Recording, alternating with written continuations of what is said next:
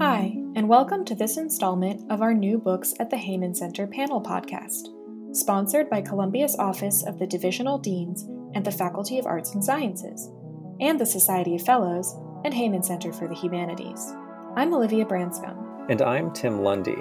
The presentations you are about to hear come from an event held on November 10th, 2020, honoring the work of Elleni Centime Zeleke, an assistant professor in the Department of Middle Eastern, South Asian, and African Studies at Columbia University. Professor Zeleke studies political and social theory from a comparative perspective, with a particular focus on politics in the Horn of Africa. Her 2019 book, Ethiopia in Theory Revolution and Knowledge Production, 1964 to 2016, studies Ethiopian history from the 1960s to the present in order to understand the role of social scientific knowledge in African politics. The 1974 revolution in Ethiopia replaced the Emperor Haile Selassie with a government known as the Derg regime, supported by the Soviet Union. Ethiopia in Theory focuses on the Ethiopian student movement in the decade before the revolution and the writings on social theory that this movement produced. Professor Zeleke studies the social scientific categories that the student movement used to make sense of Ethiopian politics and economics, and to imagine revolutionary change, in order to understand the influence of this movement on later Ethiopian politics, and the limitations of its revolutionary goals. By using the 1960s student movement as a case study, Professor Zeleke argues that social theory is always a part of social practice, rather than a source of universal knowledge. First, we will hear Professor Zeleke talk about some of the political questions that motivate her research and how Ethiopia in theory fits into that research. She also describes how her thinking about political questions evolved in response to the US elections and the military conflict between the Ethiopian government and the state of Tigray, both events that happened shortly before her November 10th presentation. Afterward, we will hear a response from Anupama Rao, an associate professor of history at Barnard College. Thank you to everybody for showing up today um, and being a part of this conversation. It's a pleasure and an honor to be in conversation with you. Um, when I set the date for this uh, conversation, I had forgotten about the American elections, and I did not anticipate that we would all be emotionally exhausted from, you know, constantly refreshing our browsers, trying to figure out who had actually um, been elected and what the results of the elections would be. The other thing that I did not anticipate was that on the night of the American elections, the Ethiopian government would launch a series of uh, military actions against the regional government in Tigray, um, which is Ethiopia's uh, most northern state.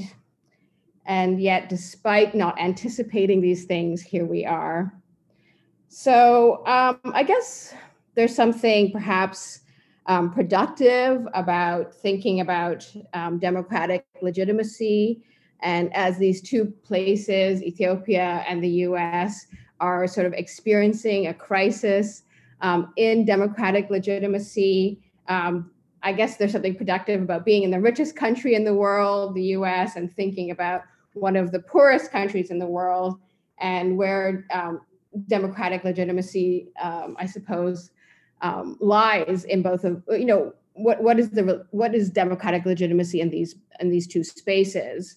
Certainly, the coincidence of both events um, has forced me to reflect on the nature of political settlements. And um, in particular, more than ever, I've become interested in better understanding the relationship between inequality, authoritarianism, and democracy. So, what do I mean when I say that? I suppose on some levels, I'm interested in the authoritarianism of the factory floor and the ways in which surplus value is extracted from laboring bodies. But I'm also interested in the ways in which we could think about the lack of access to healthcare or the lack of access to basic education as a form of authoritarianism as well. And yet, I think for the most part, uh, that form of authoritarianism remains invisible and unspoken when we speak of democratic settlements or you know political settlements.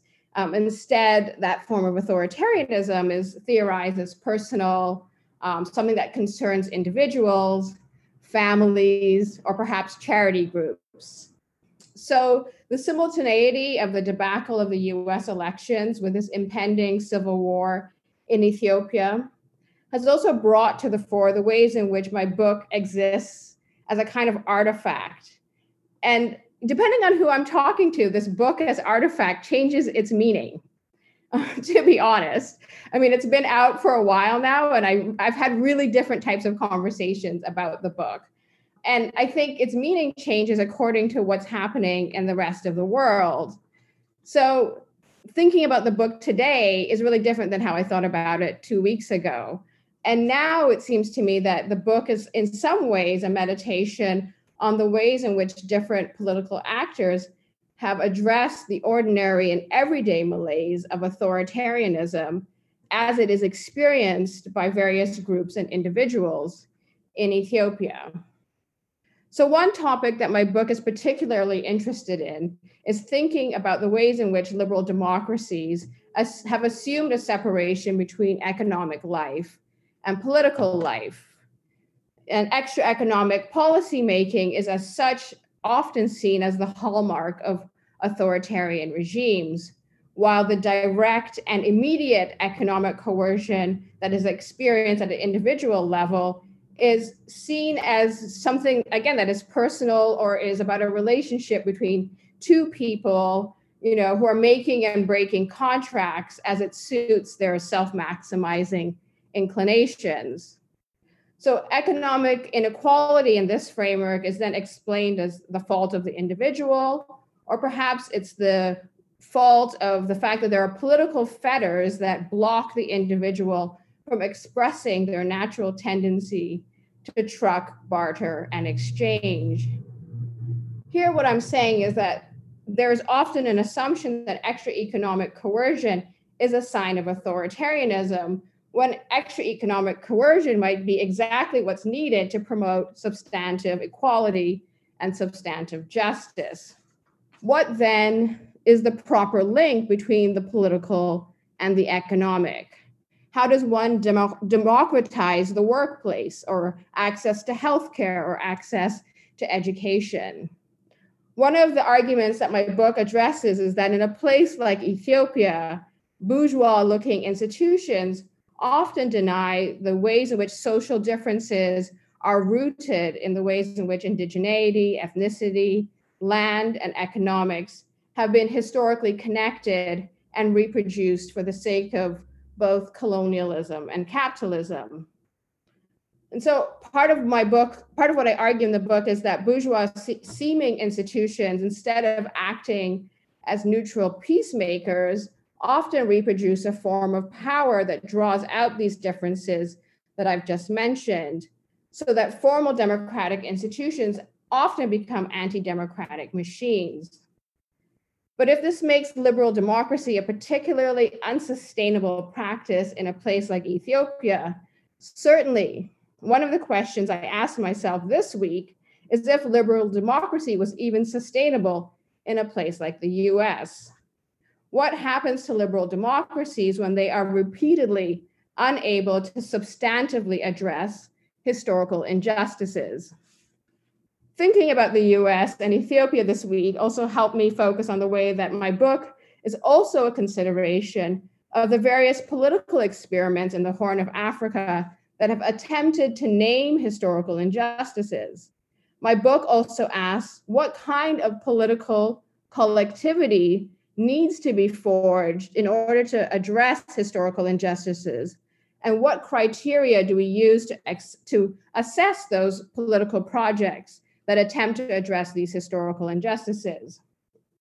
So I think, you know, my colleague in my department, um, Misas Mahmood Mamdani, he has a theory of the African state. And one of the things that he proposes is that the African state is constantly pull, um, pulled by two polarizing tendencies.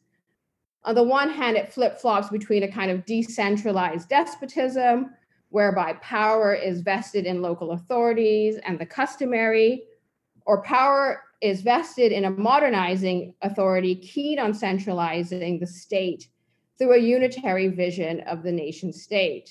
So Mamdani blames this flip flopping tendency on the legacy of indirect rule that's been inherited from colonialism. And he, he, he makes a theory about the African state generally. And he asks why, why is it that African anti colonial social movements have been unable to transcend this binary, right? This, this binary between the customary on the one hand and this modernizing authority. So one of the things I think that's interesting about Mamdani is that he re- rejects political economy as a form of knowledge production that's relevant to theorizing the African state. Mostly because for him, political economy has been unable historically to think past the dichotomy between the modern and the customary, the tribal and the universal. Mamdani says that at the very least in his work, when he links the language of civil society, the language of democracy, and the language of the customary back to indirect rule, he's able to at least you know produce a framework that transcends these dichotomies in theoretical terms.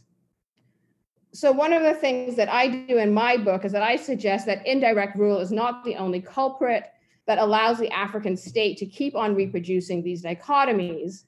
Rather, we need to think about capitalism as a form of life that produces categories of analysis and modes of interpreting the world that are specific to Africa, but are also part of the story of how capitalism universalizes itself within the brown and black world.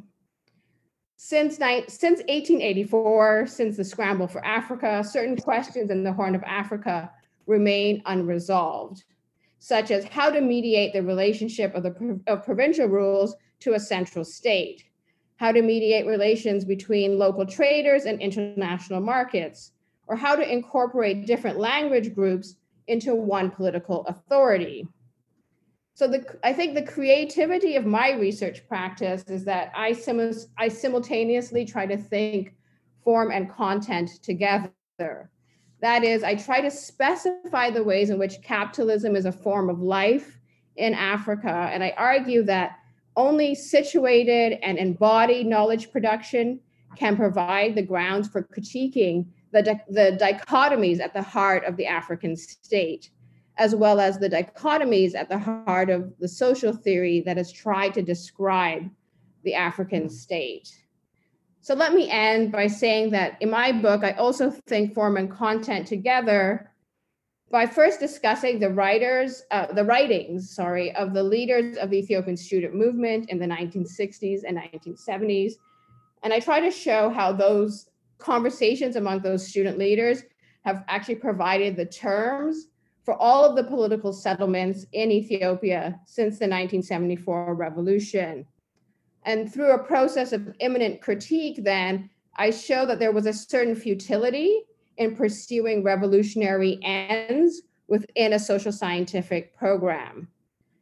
So, but what part of what I'm also trying to show is that neither cultural traditions nor revolutionary concepts should be treated as fixed abstractions or transhistorical ideals. And instead, I try to link concepts and traditions back to their genesis in social practice. So I think that's a good summary of what I'm up to. And I think it's a sideways commentary on sort of where we're at um, today politically in, in the region in Ethiopia, but also in the world more, I guess, more broadly. Next, we hear from Anupama Rao, an associate professor of history at Barnard College and a faculty member in the Department of Middle Eastern, South Asian, and African Studies at Columbia.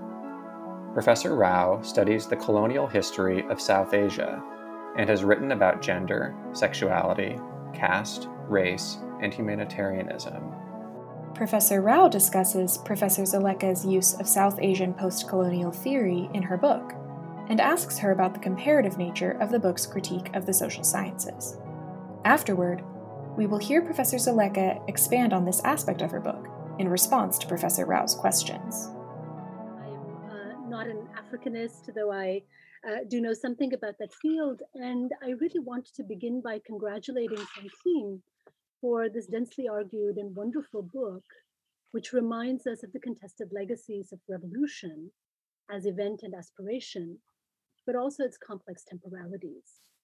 And I think very much as as uh, Mamadou was saying, uh, this is this is a book that thinks um, away or against the kind of predilection, at least uh, as far as I'm concerned, of a kind of social historical focus that tends to dominate the writing of Africa, African society and culture and so forth. And this introduces the question of what it means to think about social theory, a social theory that actually thinks uh, about the possibilities that are thrown up by this specific case of Ethiopia. So the book runs along two parallel tracks. There's the investment of the researcher, as we've heard, the fact that she is haunted by the ongoing presence of the revolution in the elaboration of her own political being. And then there's her own interest in how the Ethiopian Revolution, 74, becomes an object of social scientific knowledge. The book is also uh, divided into two parts. The first, I think, somewhat disambiguated from the second section, which is called Theory as Memoir, which addresses debates in postcolonial theory about the relationship of capital and culture, of social difference and inequality. And I'm going to end my own comments by touching on that section because there is uh, quite a deep and serious engagement with South Asia and South Asian postcolonial theory in that second part of the book. Now, Centime's aim is to show how the student uprisings at the core of the 74 uh, Ethiopian revolution was both mobilized and trapped within social scientific analyses of society and by concepts and categories of change. Um, terms such as transition, revolution, coup, transfer of power, and passive revolution, which forestalled attention to the specificity and the novelty of the revolution and um, and indeed, uh, I think much of what the second section, theory as memoir, tries to do, is to think about uh, a mode of writing collectively about the post-colonial political subject, in some sense, given this earlier history that's charted in the first part of the book. Now, the revolution, though it was viewed as contingent, as singular, and new, was structured around ideas of return, recurrence, and repetition that challenge historicist modes of explanation. At the student movement, that uh, one among many transnational movements associated with new Marxisms, not to mention exposure to Cold War social science, uh, this social movement, uh, this student movement was part of uh, many uh, in that time which points, Centime argues, both to the worldliness of the endeavor of the student radicals, but as well their globality.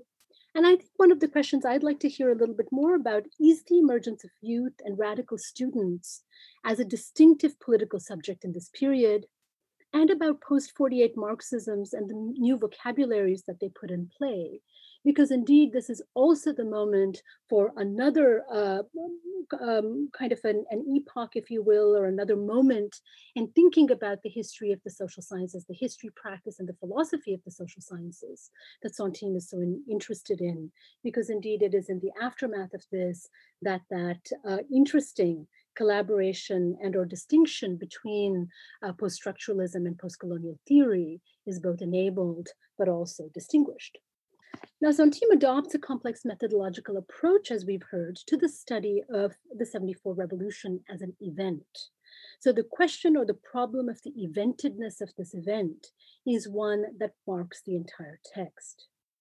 And her uh, approach is to argue that the revolution exceeds any social historical accounting of the agonism between the student movement, which constituted the so called civilian left, the Derg regime, if I'm saying that right, the Soviet style military junta, which also ruled in the name of the people, and their combined rejection of the neo imperial legacy of Haile Selassie. And of course, coming uh, and standing at the back of this is indeed the constitution uh, of the Abyssinian state, its relationship to various origin stories, um, Orthodox Christianity, but as well the place of Ethiopia for Pan Africanism and Rastafarianism. And so the kind of global, um, the ways in which it becomes a kind of place for um, a kind of uh, redemptive project and in a certain kind of utopia in a slightly different mode.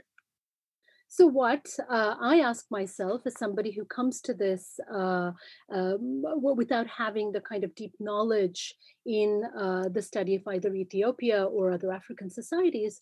So, when I ask myself, reading this text, was the revolution?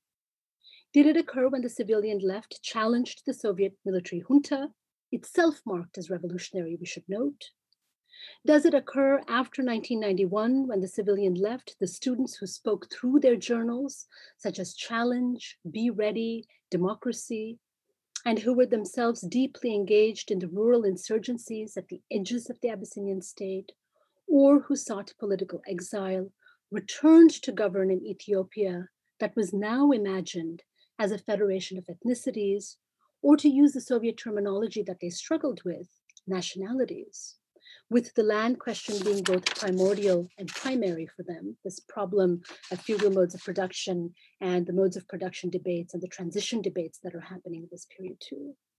Or is it the moment of passive revolution in the aftermath of the 2005 elections, that's marked by the creation of an urban land market, especially in Addis, and modes, new modes of speculation and finance capital, I suppose, that is being enabled through, on the one hand, the claim that the people own the land and have a right to the land, but the ways in which that is euphemized and or taken up by the state through various projects of urban renewal um, in order to produce something like a private urban land market? Or is it Centime's own longing for this lost object of political utopia and radical promise. So, where and when is the revolution, given this very complicated way in which the text is challenging history's historicism, but is also contesting sociological conceptions of the social. And so the question of time and temporality and the problem of social form um, are both issues for Ethiopian theory. And the text indeed asks us to think about the universalizing or the homogenizing impetus that lies at the core of disciplines, themselves predicated on the analysis of civilizational difference, particularity, and social complexity. And because a version of Marxism animated the thought and practice of revolution, the book is also a revolution, uh, a, a, a reflection, excuse me, on the heteronymous histories of what Marxism was, what it became, and perhaps what it can be. So I want to ask if there's a difference between the practice of social science that is of such deep concern for Centime and something that we might call a Marxist social science, one that focuses on land and national self-determination as the student movement did. Or how do we think more broadly about Marxism as a form of thought and its instantiation, its complex, paradoxical instantiation in communist states? And bureaucracy because I don't believe these are the one and the same. So Centime's book draws quite significantly, and this is where I'll turn to some of the South Asia work uh, that she engages with.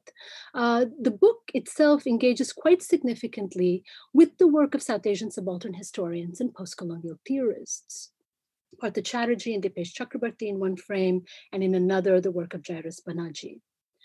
Now, if we think about the subaltern historians uh, or the members of the Subaltern Studies Collective, uh, their experience of Marxism itself was associated with the CPM ruled states of Kerala and West Bengal and inflected by debates between Maoism and Stalinism around the Naxal uprisings in Eastern India, where a petty bourgeois student elite found common cause with the rural peasantry that was also largely tribal or Adivasi, somewhat reminiscent of the student movement and its involvement in the rural um, insurgencies.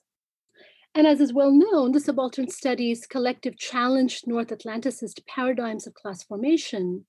But in the process, the vexed relationship of capital and colonialism, which is of such great interest to Centime, was resolved, it could be argued, in favor of culture indifference rather than inequality and a focus on the pre-capitalist peasant subaltern as anthropological other to social identities governed by colonial capital produced or thrown up by it.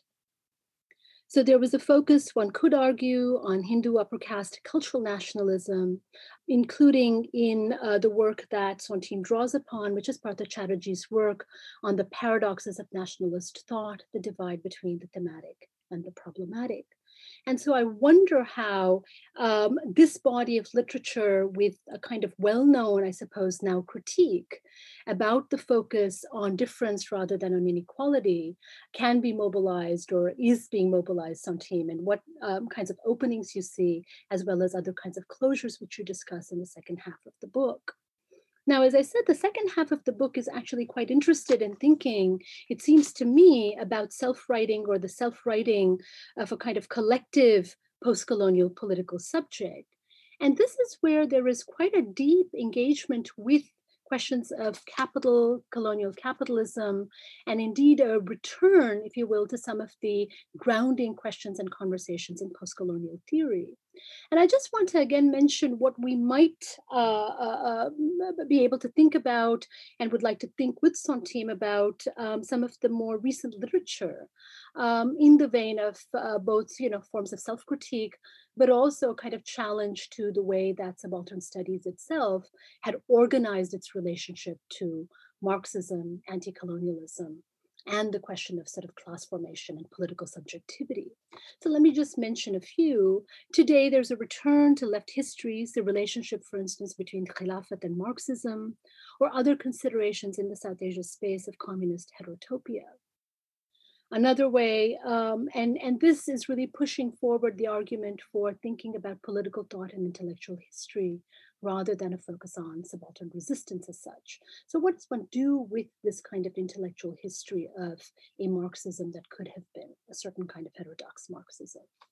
And of course, we know that India is very present for Marx in his own writings on the East India Company, the 1857 mutiny, and so forth but also the um, signal debates between Roy and Lenin, M.N. Roy and Lenin on the national and colonial question in the Comintern. And meanwhile, the compact or the compromise between Marxism and anti colonialism, each as distinctive but connected forms of thought, was excuse me, was both poss- perfectly possible, even as it was euphemized in a slightly different time. So I think I want to kind of mark again the disjuncture between the moment of subaltern studies and a kind of earlier moment where we might begin to think about something like Eastern Marxism or a different kind of uh, possibility for Marxist thought itself. And, and someone like Sanjay Seth has, uh, has noted that in accepting anti colonialism, Marxism too, or Marxisms in the East, if you will, in a sense elided the difference between national form and class substance. So that both in form and substance, nationalism was declared nationalist. Thus, he writes, anti colonialism in this perspective was more than bourgeois democratic struggle indeed socialism could be achieved through that form. So this is the coming together of that marxist uh, marxist and uh, anti-colonial moment. So thus he argues did marxism itself become a form of nationalism not in practice and due to constraint but as theory because it could not maintain the divide between form and substance? Kind of interesting way to return to the question of form and content something that you began with and of course, here the problem of translating Marx, Marx when, Marx for whom, Marx why, and the possibilities of recovering a heterodox Marxism that's not circumscribed by the party form. Um, and this is why the, the, the moment of subaltern studies is so important. It's a kind of second iteration of that same struggle, it seems to me. But there's this earlier moment that Harry Harootunian draws on um, and, and uh, connects with others who refer to what we may think of as histories of Eastern Marxism. And that history is very complicated. In India, it's complicated by caste and by the Muslim question, and whether the former is viewed as an archaic remnant or paradigmatic of the social question, or both. And I think it introduces the question of particularism, heterogeneity, historical violence and inequality that is embodied difference as such into the mix. It poses, it seems to me, the question of labor rather than the commodity form, which is the focus of the Frankfurt School theorists, some of whom you draw on Centime. And so I'm really interested in having you just speak a little bit more to this very complicated second um, part of the uh, of the book, Theory as Memoir. I think it's um, um, it's it's um, re-engaging very profound debates about the very uh, categories of, uh, of you know capitalism or you know capitalism in the east if you will. It's coming back to debates about the relationship between difference and inequality and the very constitution of the post-colonial subject as a certain kind of political subject in the long history one might say of the 20th century and then of course the question of the human in relationship to this political subject. So this is just to kind of think with you and and to speak to some of the openings that the text uh, makes possible. And especially because i think it's marking affinities rarely done sort of south south affinities if you will um, really that are opening up ways to think analogy historical comparison affinity and so forth between let's say even africa and south asia and this is a kind of remarkable achievement of the book. Um, so again, I'm going to end by congratulating you on, on what you've done and how much this book opens up for new ways of thinking. Um, I think old questions. Yeah, the book is a serious engagement with histories of capitalism and the ways in which I suppose subaltern studies has tried to think histories of capitalism. I think that one of my problems in the book was so I also say that part of the problem of thinking about the Ethiopian revolution and thinking Ethiopian politics is that I feel like African studies has not given me the tools to do that. Um, so perhaps I, I turn to subaltern studies to find those tools um, to think about the Ethiopian revolution. Um, and that's what the, the comparative nature of, of the book. However, I guess I'm a little bit skeptical about the ways in which an older Marxism that is being critiqued by subaltern studies is replaced by a kind of celebration of perhaps culture and difference. I think, Anu, you had mentioned um, the turn towards culture and difference within sort of post colonial theory. The, la- the last chapter of the book actually makes the argument that difference and the customary is actually um, produced by by capitalism itself that that that capitalism is very interested in difference. It's the site particularly in africa through which uh, capitalism is reproduced. Um, so that when we think of the you know the customary or the pre-colonial um, what we're actually talking about is something that is very much produced by by capitalism and colonialism. Um, so that is not a particularly productive place through which to launch a critique of capitalism or to be outside of capitalism.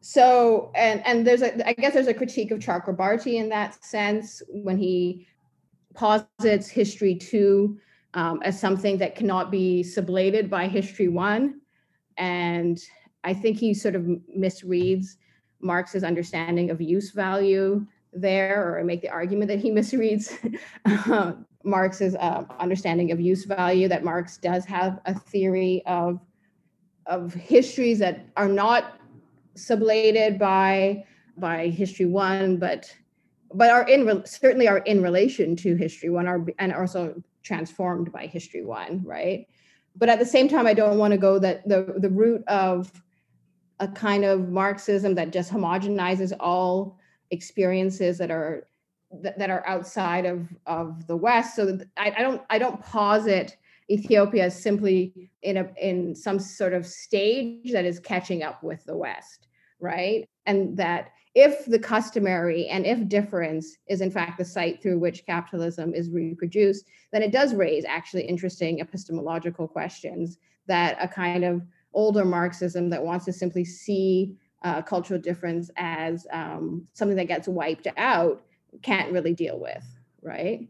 If, if I'm making sense there, Anu, I hope I'm making sense. so, and then the question of anti, does does Marxism become a form of nationalism? You know, in the global South. I mean, I think it does in some weird way, right?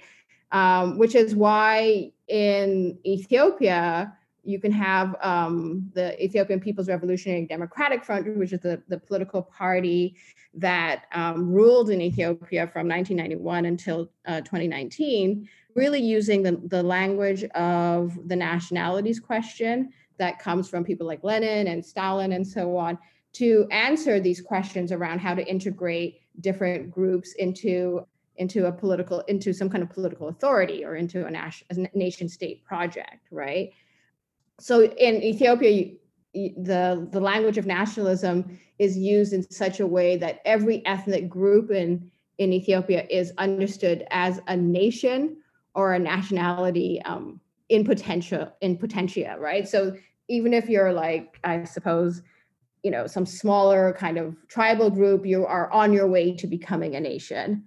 And the constitution of ethiopia is actually um, written the present constitution in the name of the nation's nationalities na- nations nationalities and peoples of ethiopia which is this language that really comes from these very um, esoteric um, marxist debates that I don't think anybody really reads anymore, but it's certainly the foundation of the Ethiopian constitution today, um, which is interesting, right? But there, there's an argument that Ethiopian Marxists made, which is that the class question can only be answered through the nationalities question in, in Ethiopia.